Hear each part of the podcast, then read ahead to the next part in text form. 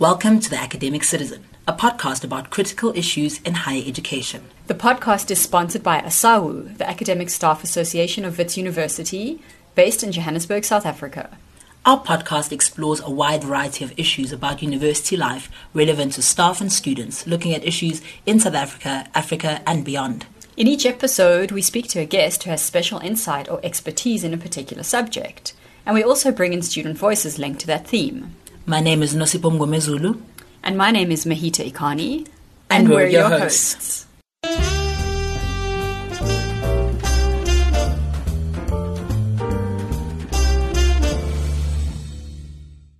I'm Charles Visasi on the East Rand. I do not have medical aid. The uh, whole concept of medical aid, I believe, is a good product, but an unaffordable product. The problem is the public health system, while it has made strides towards providing care for South Africans, it simply cannot cope with providing the quality care expected for its citizens. A further problem is that there simply is no comparative alternative. In this week's episode, our topic is medical aids, in general, but also how they work specifically in and for universities. As they are public institutions, does it make sense that universities rely on private health insurance? What are some of the economic and social justice questions that come up when thinking about how medical aids should be structured in universities and in society in general? Our guest today to explore these questions and more is Professor Alex van den Heever. Van den Heever presently holds the chair of Social Security Systems Administration and Management Studies at the University of the Witwatersrand, and he's an adjunct professor in the Wits School of Governance. He holds a master's in economics from the University of Cape Town and has worked in the areas of health economics and finance, public finance, and social security in various capacities over the past 23 years. These experiences have included participating in the Melamet Commission of Inquiry into Medical Schemes, the Taylor Committee of Inquiry into Comprehensive Social Security, and the Ministerial Task Team on Social Health Insurance. From 2000 to 2010, he worked as an advisor to the Council for Medical Schemes, which he was responsible for establishing, and in an advisory capacity to the, to the Social Security policy processes including the Department of Social Development, the National Treasury, and the Interdepartmental Task Team on Social Security, taking forward the recommendations of the Taylor Committee. So we have a highly qualified guest who knows all about medical aid and Social Security joining us today. So I'm really glad that we have you to talk to us at the moment because some kind of people like me who don't understand how the health insurance system functions really need people like you to explain it to us. So with this wealth of experience that you have of decades of working in the kind of governmental and policy sector about health, health insurance, health economics, I guess my first question is how did this whole medical aid, this reliance that most middle class South Africans have on medical aid. Where did that come from? Where did that start? Because, as far as I understood, especially with our new democratic constitution, right, it was it's a responsibility of the state to reply, to uh, supply decent healthcare for citizens. So, how is it that private medical insurance companies have so much power in the current landscape? The system has largely evolved as a default system in which people who had to pay, in any case, full cost, whether public or private, they had to have a medical scheme to cover it because even upper middle income people will not be able to afford out of pocket payments for a tertiary public sector facility. So uh, that's, that's, that's the reason why people have medical schemes. The, um, there's a tax regime that also exists. There was always a sort of a tax rebate provision for contributions to medical schemes which largely existed because of the way that the tax structure was organized, in that um, a large portion, the, the, way in which employers could provide a, uh, a, tax subsidy to employees as a kind of boost to their income was to contribute toward their medical scheme or to subsidize their contribution. And, uh, and, and the, that contribution, which was available through the employer contribution, that, that tax subsidy, meant that employers heavily subsidized the contributions of people into medical schemes. So that also meant that people formalized the coverage through the employee employer relationship. from a layperson's perspective listening, I the question pops up for me: Why would the government subsidise a lack of use of its services? Well, you would if, if you want to have universal coverage. So if you're saying, well, in many countries, the state service is not accessed by the entire population. Won't be on a preference basis. It won't be used by a large portion of income. You know, the NHS is a sort of an exception. Uh, very, very well-funded systems mm-hmm. will will kind of merge income groups into the same system. Mm-hmm. But where you're looking at developing countries, that doesn't happen. The, the, there's uh, the differences in what people want in terms of health mm-hmm. coverage are too great, and they would rather not use the state service but they are paying for it through their taxes, but they're not using it. Mm. So, quite aside from anomalies mm. about whether or not government should just create the service and make it free to everybody, which in my view they should have already done, it wouldn't make much difference to its use. But it makes no sense to actually penalise somebody for having to fall into the state system. On the issue of, of the private system and the sort of the constitutional, the Section 27 right to health, government really does have an obligation. It doesn't have to fund your health care but it has to ensure you have coverage. Mm-hmm. So, one of the problems with health insurance markets is that if you don't regulate them properly, they will exclude all the people who actually are sick. They will exclude old people and they will exclude anybody with a pre existing medical condition. So, if you look at the chaos in the US uh, health policy debate, it, it, you will see that if uh, the Republicans had managed to pull back Obamacare, uh, a lot of the people who would have suffered most would be older people and people with pre existing medical conditions. And they would have also stripped away mandatory minimum benefits, which they had introduced through Obamacare. In 1998, in South Africa, we introduced prescribed minimum benefits for medical schemes. So, in order to give people the right, that universal access right, you have to compensate for what the market won't do on its own. And it will strip out, it will cut cover, it will prejudice you in terms of cover, particularly if you're vulnerable. Mm. And that is a what's regarded internationally as sort of a systemic consequence of unregulated health insurance markets.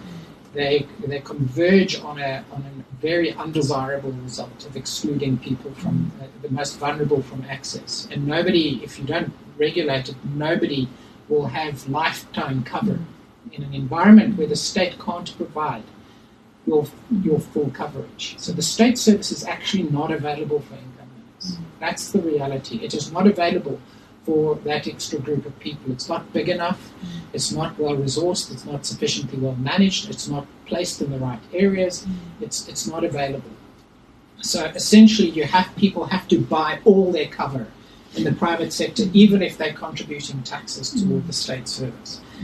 Um, so the, the issue is how do you protect people in an environment where they have to access an insurance market? And in terms of the Constitution, um, a, a, an appropriate reading of it would say that, God, that the government must regulate that environment so that you can access it. Mm-hmm. It doesn't have to fund it for you, but it must create the institutional environment that allows you to access the market without discrimination. Mm-hmm.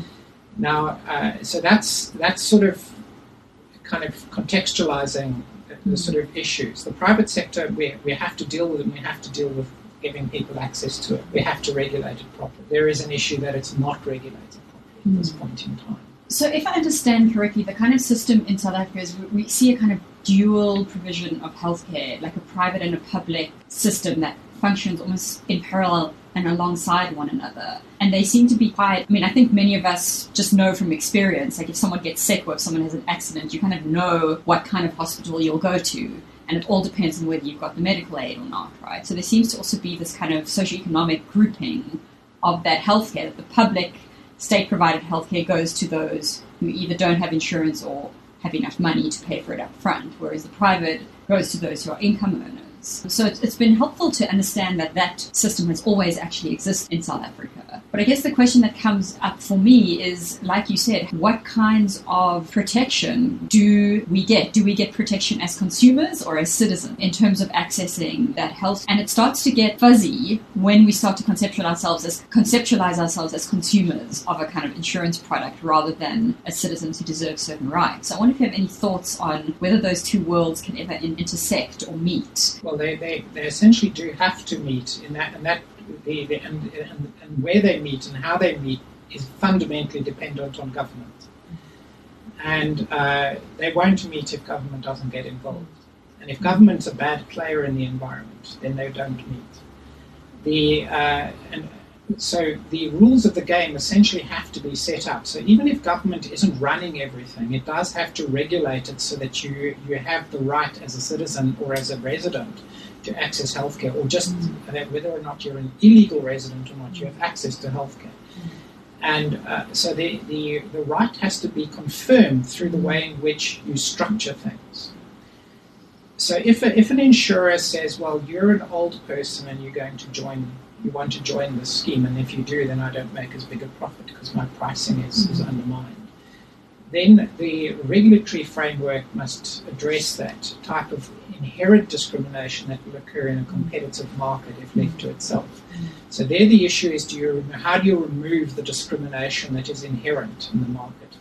An insurance product that doesn't discriminate against you in, a, in an unregulated market will go bankrupt. So it's not just that they're bad people, that these are nasty profiteers. It's actually structural. They will go bankrupt if they don't discriminate against you. And that's why on the one hand, government must mm-hmm. find a way of making sure that when they do compete and you do choose, they can't exclude you, and that happen. There must be an even playing field across the entire system. Now, to create such a regulatory fabric, a fabric for the system is, is a challenge, and and there are a number of constructs to achieve that. South Africa's regulatory framework isn't theirs. We've got a partial framework in place which prevents schemes from open schemes from discriminating against you on the basis of your health status. Mm-hmm. So if you had to look before 1998, the market was deregulated very heavily by the Nationalist Party government before the 94 elections.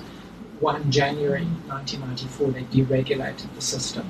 They, they said medical schemes and health insurers could basically underwrite you in any which way they wanted. They're completely free to do it. They left it so regu- unregulated that they could also strip profits out of anything they wanted to in the system. So we had a for-profit health insurance system that could compete by discriminating against. They took all away minimum, be- took away the minimum benefits, requirements for community rating, etc. And immediate, immediately you had a surge in movement of, of people. They closed down uh, closed schemes. Mm. Brokers moved in, got people into open schemes. Employers would loved it because they could dump all their pensioners and all of their post retirement liabilities they could wipe out indirectly without having to directly negotiate with anybody by shifting them into a discovery or into a momentum or into a bonitas. And nobody over the age of 55 would ever have coverage in that environment because they could they could experience rate you, they could rate you on the basis of where you lived, your age, gender, whether or not you had a condition, just whether or not you had a condition last week, they mm. could they could re-rate you. That was allowable up until 1998. So from 98, the market was re-regulated to take away a lot of that uh, ability to discriminate. So now if you wanted to join an open scheme, they couldn't turn you away. So there's a system of open enrollment in place a system of mandatory minimum benefits was introduced. And so catastrophic care is covered. And, so and cannot modify the contributions on a medical scheme on the basis of your health status. And no individual, so within that framework, there's some of the, the that sort of discriminatory behavior was removed. There is also a system of late joiner penalties that were introduced. So if you stayed out of a medical scheme for many years, that's also very bad. That's anti-selection. You're anti-selecting against medical schemes. You're only joining when you're sick. So medical schemes can penalise you if you've stayed out of the system for a very long period. So that's that's the, the citizen right type mm-hmm. issue is coming through those kinds of regulations. The question is whether or not they go far enough right. to stabilize the system, to protect mm-hmm. and stabilize the mm-hmm. system. Can't just put in these regulatory framework without making sure that the result is sustainable. So, in your opinion, is the current kind of regulatory framework that's provided by the South African government is it sufficient, or is it what are the kind of challenges or gaps, or is it performing well? Uh, it's performing extremely badly. I mean, it, so the discriminatory issues have been sort of managed for a period, but there is another whole aspect to it, is, and that is the, the way in which providers charge into the system and mm. what's called supplier induced demand. So all private markets are at risk that because somebody is insured, um, they don't feel the price consequence and they don't feel the cost consequence of, of repeat visits or unnecessary treatment. So, under that type of environment, providers who have a conflict of interest, they profit from every time you, they benefit every time you are uh, referred for an additional service. There are extensive kickbacks that operate within the system, from pharmaceutical manufacturers to doctors to hospital groups. to um, uh, and medical device suppliers have been involved in all sorts of vertical relationships with uh, with hospital groups and with medical scheme administrators, pharmaceutical manufacturers of medical scheme administrators who are administering the medical schemes, but now have developed conflicts of interest with the providers. And so, in this environment, the very people who are meant to manage the expenses of a medical scheme actually benefit from overservicing as well. So what we've what we've got is a is a market where we've got in, um, endemic cost increases, a massively inefficient private system that is oversupplied to an incredible level for what's provided. I mean, if you had a look at the number of ICU and high care beds in South Africa, we have four times in the private sector, four times the ratio of Switzerland. We are being so not, not necessarily overcharged only on the prices, mm-hmm. but overcharged because we have referred into services that we don't need, levels that are that, that drive up expenditure dramatically. So our, our private hospital system is incredibly expensive. Our specialists are very expensive. C- certain groups of specialists are particularly problematic and uh, who are, essentially deal with sort of the large volumes of the sicker patients, but also those sort of hospital-based doctors. So your surgeons, anaesthetists, ops and gynaes, and uh, and pathology are, are out of this world in terms of their charges. So there's no constraint in the system that's emerging to deal with, with this naturally because there is no regulatory framework for private hospitals. Mm. There is no regular, proper regulatory framework for medical specialists mm. and doctors because they're regulated by the very, very conflicted Health Professions Council, which is essentially a form of self regulation. It is not independent regulating. The um, price aspect is negotiated loosely by the medical scheme. So it's purely price, not demand. Mm. So in that market, they can push up demand. It isn't the, it isn't internalized into mm. the price. Mm. So when, when you buy fewer, you buy Samsung slower, they might think, oh dear, demand is dropping. We must drop our price. And therefore, the producer of the product is getting a, a signal to modify their behavior. These signals are all dead in the system. No quality of care signals, no uh, pricing signals or cost signals. The system is completely dead to that, and the consequences of that are predictable, and we're seeing them across the board.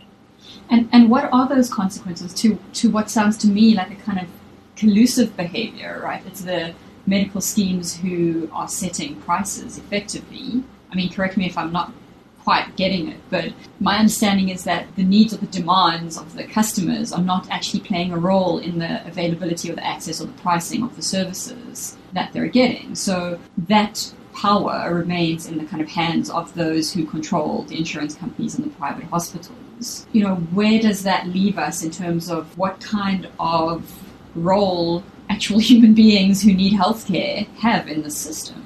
Well, I think that where we see the failure, if we go back to the sort of the constitutional requirement, mm. this problem that I've just raised on the cost side is, uh, you know, the one is the problem on the coverage side, mm. so that the unfairness, the, the incentive to discriminate is there that needs to be dealt with.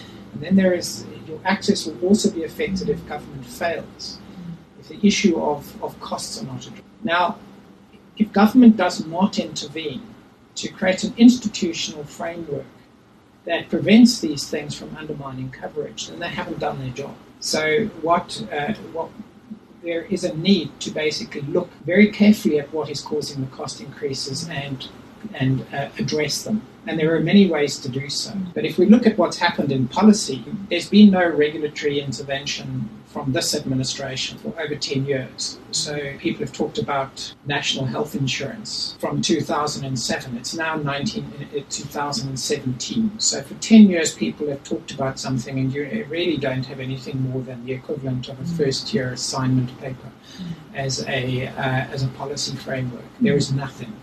So, are we looking at a future scenario of more and more privatization of healthcare and health insurance? Well, actually, the, the private sector at the moment, I would argue, is, is um, uh, without being able to coordinate its activities and with so many conflicts of interest, is um, is colluding to drive down coverage. But it isn't colluding to drive down coverage in terms of the numbers of people who covered. It's colluding to, to bring down coverage by charging so much that what you're covered for declines while you're on insurance. Mm. So what happens is your benefits decline systematically and mm. structurally, and uh, that's the game that's being played. Is that your when these costs go up at this rate, instead of actually trying to renegotiate prices or bring them down or negotiate a contract more efficiently mm. or find ways of getting the public sector to work on contract, they do none of that. They just they just slice the benefits. Mm. mm. So the uh, so you will continue to see like nine, 10 million people covered Mm. But the coverage of the 19 million people will, will degrade mm. systematically over time. And in doing that, a lot of providers will lose income. Mm. Um, because they're going to have to start to fight for the balance billed amounts, fight for the co-pay, fight in an out-of-pocket market, try and make you pay up front, find all sorts of ways of um, managing their cash flow risks associated with that. So the damage really, I mean, it's something that can be addressed through structural reform. Uh, what I'm saying is that at the moment, there is, in the absence of any government policy, the system will probably just drift into this incremental annual gradation, mm-hmm. where a public sector side quality of care is, is systematically declining as well, but for other reasons. Mm-hmm. Most universities, to my knowledge, there is there are closed schemes, right, that all university staff kind of have to be a part of. So, what's the difference between that and an open scheme? And what would you say is more appropriate for people like us who work at public institutions? Well, uh, so closed schemes have always existed. but The employer-based schemes were set up originally. They were the predominant mode of, mm. of, uh, of health insurance in the sort of 1970s, 1980s, and early 1990s. The development of the open scheme, commercial scheme, was really where certain now just to understand medical schemes are actually mutual funds. They are um, not for profit and they're owned by the beneficiary by the members. They are not owned by the, uh, the people who are often associated with ownership or control the administrators. The administrators theoretically contract. When I say theoretically there's a sort of a de facto and a de jure situation. They contract to manage the medical scheme on behalf of the members and they can be fired. So Discovery Pty Limited can be fired by Discovery Medical Scheme. Um, so the Bonitas can fire MedScheme, who administers Bonitas. Discovery Pty Limited administers uh, Vitsmed, um, but they do not own it and they do not control it. The, so the scheme is under the control essentially of the board of trustees and an, and an executive structure that may be set up. So, the, uh, so that's the first issue, is that there's a, a distinction to be made between these legal entities. Mm. Historically, the open scheme market emerged when administrators got beyond a certain size and a number of insurance companies entered the market to provide multi-employer products. So when you had a closed scheme, it was just one employer-based scheme. Mm. Risk pools were quite small if you so there was a market that had developed for going and saying to people close your closed scheme and, and join and we will negotiate a uh, give you a, a, an arrangement. You've only got 500 employees. We can give you an arrangement. Mm. so you had multiple employer schemes but they weren't open in that you could join them off the street. Mm. only employers could join. So these were what emerged during the 1990s in a fairly big way and every scheme that every employer that joined joined on the basis of a specific con- contract. And they could be underwritten when they joined. So, in other words, the medical scheme could say, well, the rates that they're charging the people from this company are not the rates they're charging from that company because they're bringing a whole bunch of pensioners with them. And then they would charge them much more. Now, um, so the growth in the open schemes really came out of that. And then they, uh, during the mid 1990s and beyond, they, they brokers enter the market, and the, the standard financial services insurance model was brought into play, and, and which is essentially kickback, kickback based marketing. Mm. And that people were, uh, brokers were highly incentivized to move people from the employer mm. schemes into the open schemes or into the multi employer schemes. From 98, open schemes were regulated different in that they would still be multi employer schemes, but they had to accept individuals who mm. applied to join. So if you go to the United States, you will find that there are uh, employer-based contracts very much like that model that was emerging in South Africa, where you can only join if you're joining via an employer, even if a Blue Cross, mm. whatever you join because your employer joins. But if you wanted to join Blue Cross off the street, they won't let you in. So then you have individual products that are created for people like that. And you're underwritten differently when you join as an individual. You're underwritten as a, a on the basis of your individual or your family risk status uh, before you can come in. And so the treatment of individuals is very different to the treatment of groups. There's more space for discrimination. There, there, there is, and it's and it would have to be if uh, if that's how they were competing. Mm. So in South Africa, what what open enrollment did was it removed the distinction between the employer group joining a discovery hmm. and an individual. The regulatory framework doesn't allow them to charge a different premium. You just choose choose the option that you join. So there's no discrimination. They can't refuse you. They can apply waiting periods if you've been out of the medical scheme hmm. period for a number of years or a number of months. But beyond that, they can't treat you differently to the employer group that has come in. Hmm.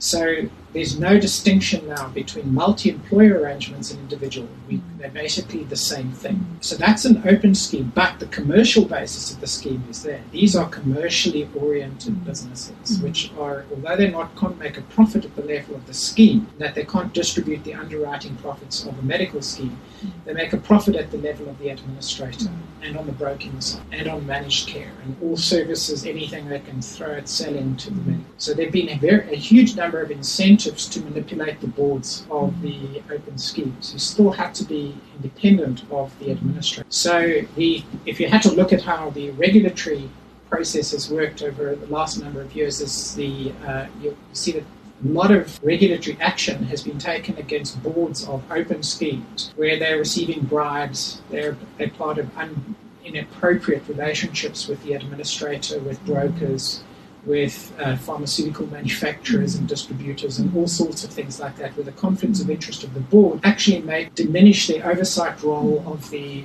of the contractors to the scheme. So, in many ways, one can say that the open scheme environment is, is actually so conflicted that you can't really distinguish between the interests of the administrator and the interests of the medical scheme itself mm-hmm. in the open scheme environment. Mm-hmm. So, from the perspective of members, it sounds to me like a closed scheme would be preferable because members would have a little more say, a little more control in, in the, the social aspects of the scheme. That's right. They can trade off things very differently. So, for instance, if the costs are going up and you need to kind of ration the benefits, you might do it in a way that still protects people much more effectively. You can design your contribution tables so that, that pensioners are better protected rather than worse protected. Whereas an open scheme has every incentive to reduce the protection for pensioners, to reduce the protection for sicker people. So a closed scheme, if there's a, if there's, it is much more a sort of a solidarity model that is established, and the, where you've got control over the over the, the the ethos of the uh, of the arrangement. It mm. is not commercial mm. in, in many closed schemes. There's no commercial basis to it. Mm. The only commercial part that comes in is, is an administrative bidding to be the administrator. That's about it. So, so it's a very different uh, arrangement. The only problem with a lot of closed schemes is that they tend to be small. So they don't have the same risk pools. But universities are actually relatively large employers, but actually still relatively small medical schemes. Um, So, why is that? Why are the why are the medical schemes small, even though they have large numbers of employees? well, they know they, it's because although they, they are large employers, even the, the size of the employee base is not really sufficient to create a, a. I mean, it does create just borderline sufficient risk pools. Um, So, can you explain this concept of the risk pool and how that works in medical insurance? Because, as I understand, it's got it has something to do with the premiums that we pay and how that kind of sliding scale is decided. It's usually linked to the question of risk, right? Within Well, well, the, the whole principle of insurance is um, that at the individual level, you don't really know the risk of your need for healthcare in the next five minutes or the next year. Um, but on average, you do. So when you group a whole bunch of people together, what was completely unpredictable at an individual level is very predictable at a group level. That creates the, allows you to create an insurance arrangement where you contribute on the basis of the average use of the group, uh, on the basis that you don't know if you'll be the next claimant. And um, so, there, but what happens in, in all insurance, certainly in health insurance markets, but in all risk pools, is that if the risk pool is very small, one or two claims can, um, you know, you might have the average premium correct, but one or two play, large claims create a, um, a cash flow problem because your average is only going to be achieved over a long period. Whereas a very large risk pool, the average of a long period is the same as the average of the small. Yeah, so the so the, the, the, the, possibility of claims volatility affecting um, the viability of a risk a small risk problem. So, if those schemes were to expand significantly, say, for example, as a result of an influx of new full time employees on the basis of the new insourcing deals that have been agreed at WITS and UCT recently, what might what effects might that have on the closed medical schemes that we rely on?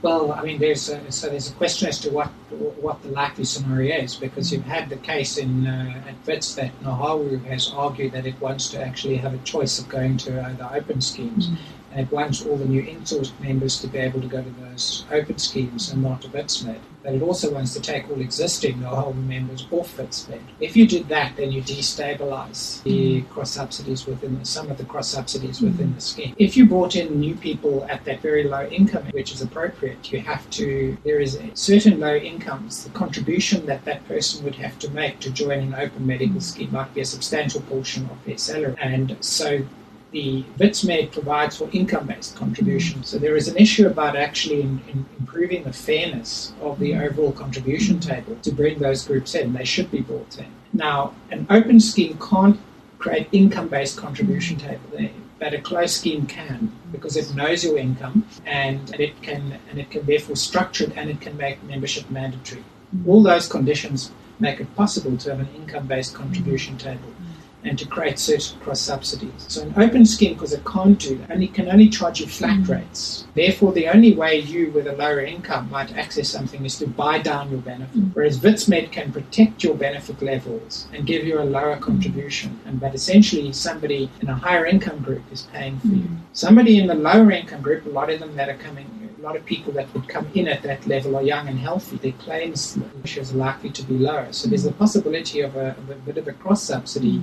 into the risk pool because of that. But uh, whereas the pensioners would be the large class of the system. So I would say that there is a need, given that type of movement in the system, that, that uh, should be restructured mm. to accommodate the lower income groups better, including a better regime. There's, there are problems with the way it's structured, its, its pensioner arrangement, and there's too much of a cross subsidy on that side. But a whole new rethink of the structure is potentially required for the interests of the, of the scheme. The only thing at this point, though, is that NEHAWU are asking to basically have, have the rules of it changed mm-hmm. so that you can choose your own scheme. That's what they're arguing for. It's a decision they actually want to have implemented.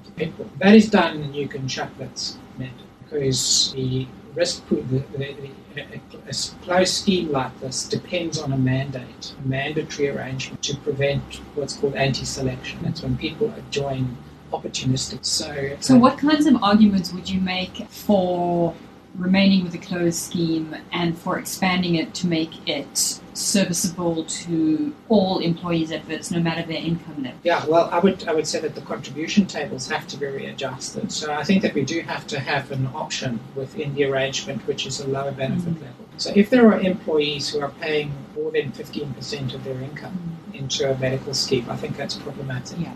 So there has to be a, course, subsidies have to work to such an extent that you do not have that. You've got a baseline level of protection at that mm-hmm. level. And the question is, how many bands do you add up on the higher income levels to make that possible? Mm-hmm. It's quite possible that slight adjustments on the top bands, an mm-hmm. additional sort of band or so at the top level, will actually create that accommodation. That's the one type of arrangement. The other is that that should be covering its students. It should be covering its foreign students. WITS should be joining with UCT mm. and creating a industry scheme. Mm. So you, if you look at a scheme like BankMed, uh, which is really the second oldest medical scheme in South Africa. Mm. So BankMed is actually an industry scheme for the financial services sector, for banks. Mm. Um, it was, uh, I think it's now 101. And uh, so even when these guys are created through the banks, they've, they've created a discovery or a momentum. They've stayed on BankMed. mm. the Reserve Banks on BankMed. mm. uh, Standard Banks on mm. BankMed. FNB, all of them are on BankMed. So it's an industry scheme. That's that's a closed scheme. So that closed scheme actually protects the interests of its beneficiaries much better than an open scheme. It's effectively a form of multi-employer scheme. It's related to an industry, and that dealt with the problem of of smaller risk pools around individual employer, but it meant that they have a still much greater control over mm. what happens in that scheme. What UCT has done is that they don't have a closed scheme anymore. They went into an open mm-hmm. environment, and then they made it limited the choice of who you can join, which mm. makes also no sense. Mm. The issue is that in fact we should be joining with CSIR, we should be joining with UNISA, KZN, and creating an, an industry scheme with a, with a very substantial risk pool. If you brought all of those together and you included students who are dropping off their parents' medical mm. scheme, the discounted contribution, we have a very a massive risk pool. The Department of Foreign Affairs requires all foreign students that are coming to universities to have medical aid cover or health insurance cover. They don't assess properly the insurance coverage that the students need, need to be covered while they're here. Essentially, WITS should create that insurance. Um, so these are these are the things that actually expand the risk pool. And when you've got that size of risk pool, it means that you can start to use the health assets, like both WITS and UCT own medical facilities. It's not just that they're in the public sector, we own the Donald Gordon. We have the WITS Health Consortium. We have a whole set of arrangements that are tied into the into the private sector. We we train the medical students. We have we own, run and train people for the services. We are jointly involved in the academic framework. What we have at the moment is a completely fragmented approach to what we're doing. We, we almost can't believe that we run health. We are the, one of the biggest schools training healthcare professionals in South Africa, and we we, we barely have medical scheme. At the mercy of the insurance company. And totally at the mercy, when in fact we are right at the coal face mm. of, of healthcare. Mm. So the very, very well developed structure around healthcare, so it just has to be organized around both the university as well as on its sort of external production. A lot of universities internationally do that. So they have their investments in their medical school are non-commercial in nature and beneficial to staff, students, and university as well. You know, they, they integrate. So I think that, that what we lack at the moment in South Africa, is, and definitely at WITS, is, is a vision around a major disciplinary area. Care is nearly a tenth of South Africa's GDP. Mm. It's one of the biggest money spinners for WITS. One of the mm. problems in our system is WITS itself commercially benefits from the healthcare system without actually interrogating how it does. It runs drug trial vicariously for many drug companies, which, which then South Africa pays a surcharge for when they come back to South Africa on patent. Mm. We derive no advantage. We've done no research. We haven't structurally taken that into account and how those practices actually impact on the drugs we're buying through our mm. medical schemes. Mm. No connection. So this is the issue. We've got this huge asset. Mm. We've got this massive potential capability, but mm. we treat medical scheme as a parochial afterthought, mm. and that's dangerous. We are in a position to think strategically about a major issue and uh, and take the action directly on the on the health platform, on the on the on the university platform itself. So I would say that you know, looking that is a visionary approach to which integrates the academic into and the research, you know, the full academic program into holistic coverage and strategic mm. directions for health policy. And so that we're at that interface. That is a very inspiring vision that you've sketched out, which I mean is very convincing to listen to. But what kind of leadership do we need in order to get there? And, and where do you think that leadership should come from? Should it be a kind of ground up, union based, kind of collective social action approach, or is there a way that it can be kind of directed more from the top? Well, I think I think the, the, from the bottom at the moment, I'm finding that the sort of the impetus is more toward the parochial rather than toward the strategic. It's you know the money money grabbing stuff from the whole grab get get broker commissions, and the uh, I don't think that that the other unions have really been able, you know, they haven't been given the information. I think that the university council and the university just treats healthcare as an irritation. I mean, the, the coverage aspect, but the strategic vision is, uh, won't necessarily come from the university unless it's given to them. And I think that within the health sciences, they're also dealing very much with uh, with the sort of narrow. So at the moment, there is an absence of, of a sort of a, a natural development of a sort of a strategic focus. What I'm pointing out at the moment is that the potential is there, all the ingredients are there for a strategic vision. That's much bigger. Um, this is a major area of investment of the university itself in terms of what it does, and, and yet it looks like it runs garage operations in, in relation to sort of insured healthcare and so on. Hmm. It leaves the students at their peril. Regulations introduced that will come into effect from April hmm. will allow gap cover arrangements to come in endemically into medical schemes, which means that with all of these commercial relationships that are embedded in the hmm. system and conflicts, open medical schemes will create deliberate gaps in the medical scheme coverage, which means that although there are mandatory minimum benefits and things like that, they will create gaps in cover and then they will say you could buy profit insurance to cover. So what you'll then have, and they they're underwrite, whereas you're not being underwritten on the medical scheme, you're now heavily underwritten on those individual products or group products. So this they, after complaints about the regulations, they said they can't discriminate on the basis of age. They can underwrite you on entry into the product. Mm. But the problem is that these products come and go, and you'll be underwritten every time you join a new. So if over a period of 10 years you've had to change your, your gap cover product three or four times, you'll be underwritten on entry. So if you now hit 65 mm. by the third time or the fourth time, you'll be underwritten as a 65 year old. Mm and therefore you're age written, but your medical scheme can't do that. So the issue is that that coverage aspect is is going to degrade, and it creates all sorts of perverse incentives, cost drivers on the on the provider side. Those insurers have no interest in, in how the costs. They just take a margin on the profit. Uh, on, on, these insurance products, which are very profitable. So the so this is now coming in in April, and will have a severe long-term effects on open skin coverage. I think you've mapped out these challenges and opportunities like exceptionally clearly for us. Last question: What can ordinary members of, of Scheme do about some of these challenges that you've sketched out? What would your advice be for those of us who are still getting our heads around all of this kind of big policy stuff? What can we do now or tomorrow in order to try and protect um, our schemes and to make them more fair and more just? In this case, I would say that we need to we, that, that, people need to have a very careful focus and uh, on restructuring the, the, coverage that is available through WITS and looking at how it can be expanded, seeing it as a as a social risk pool. As a, there is an imperative to protect the people who work at WITS mm-hmm. and their dependents and the continuation members when you when you become a pensioner or when you become disabled and have to resign. All of those people need to be protected fairly out of the system.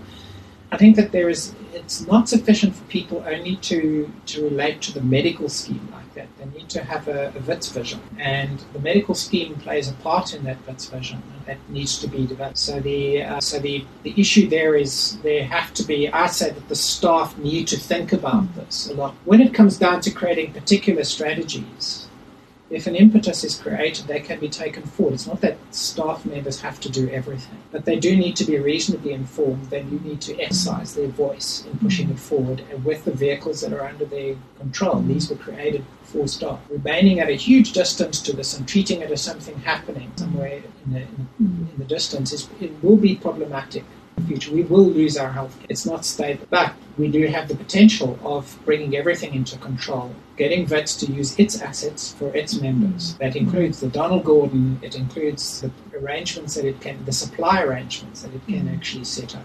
Mm. It includes how we, how WITS uh, health sciences mm. rethinks its role in relation to the sort of strategic mm. issues. Our relationship to the biggest public sector hospitals that we run and that we are part of running as part of it. All of those things, as well as our relationships to other universities, mm. are all possible, but, but it can't be the medical scheme thinking of it. Mm. It's got to be WITS thinking. Cool, so a great call to action there. Thank you so much for a really enlightening conversation.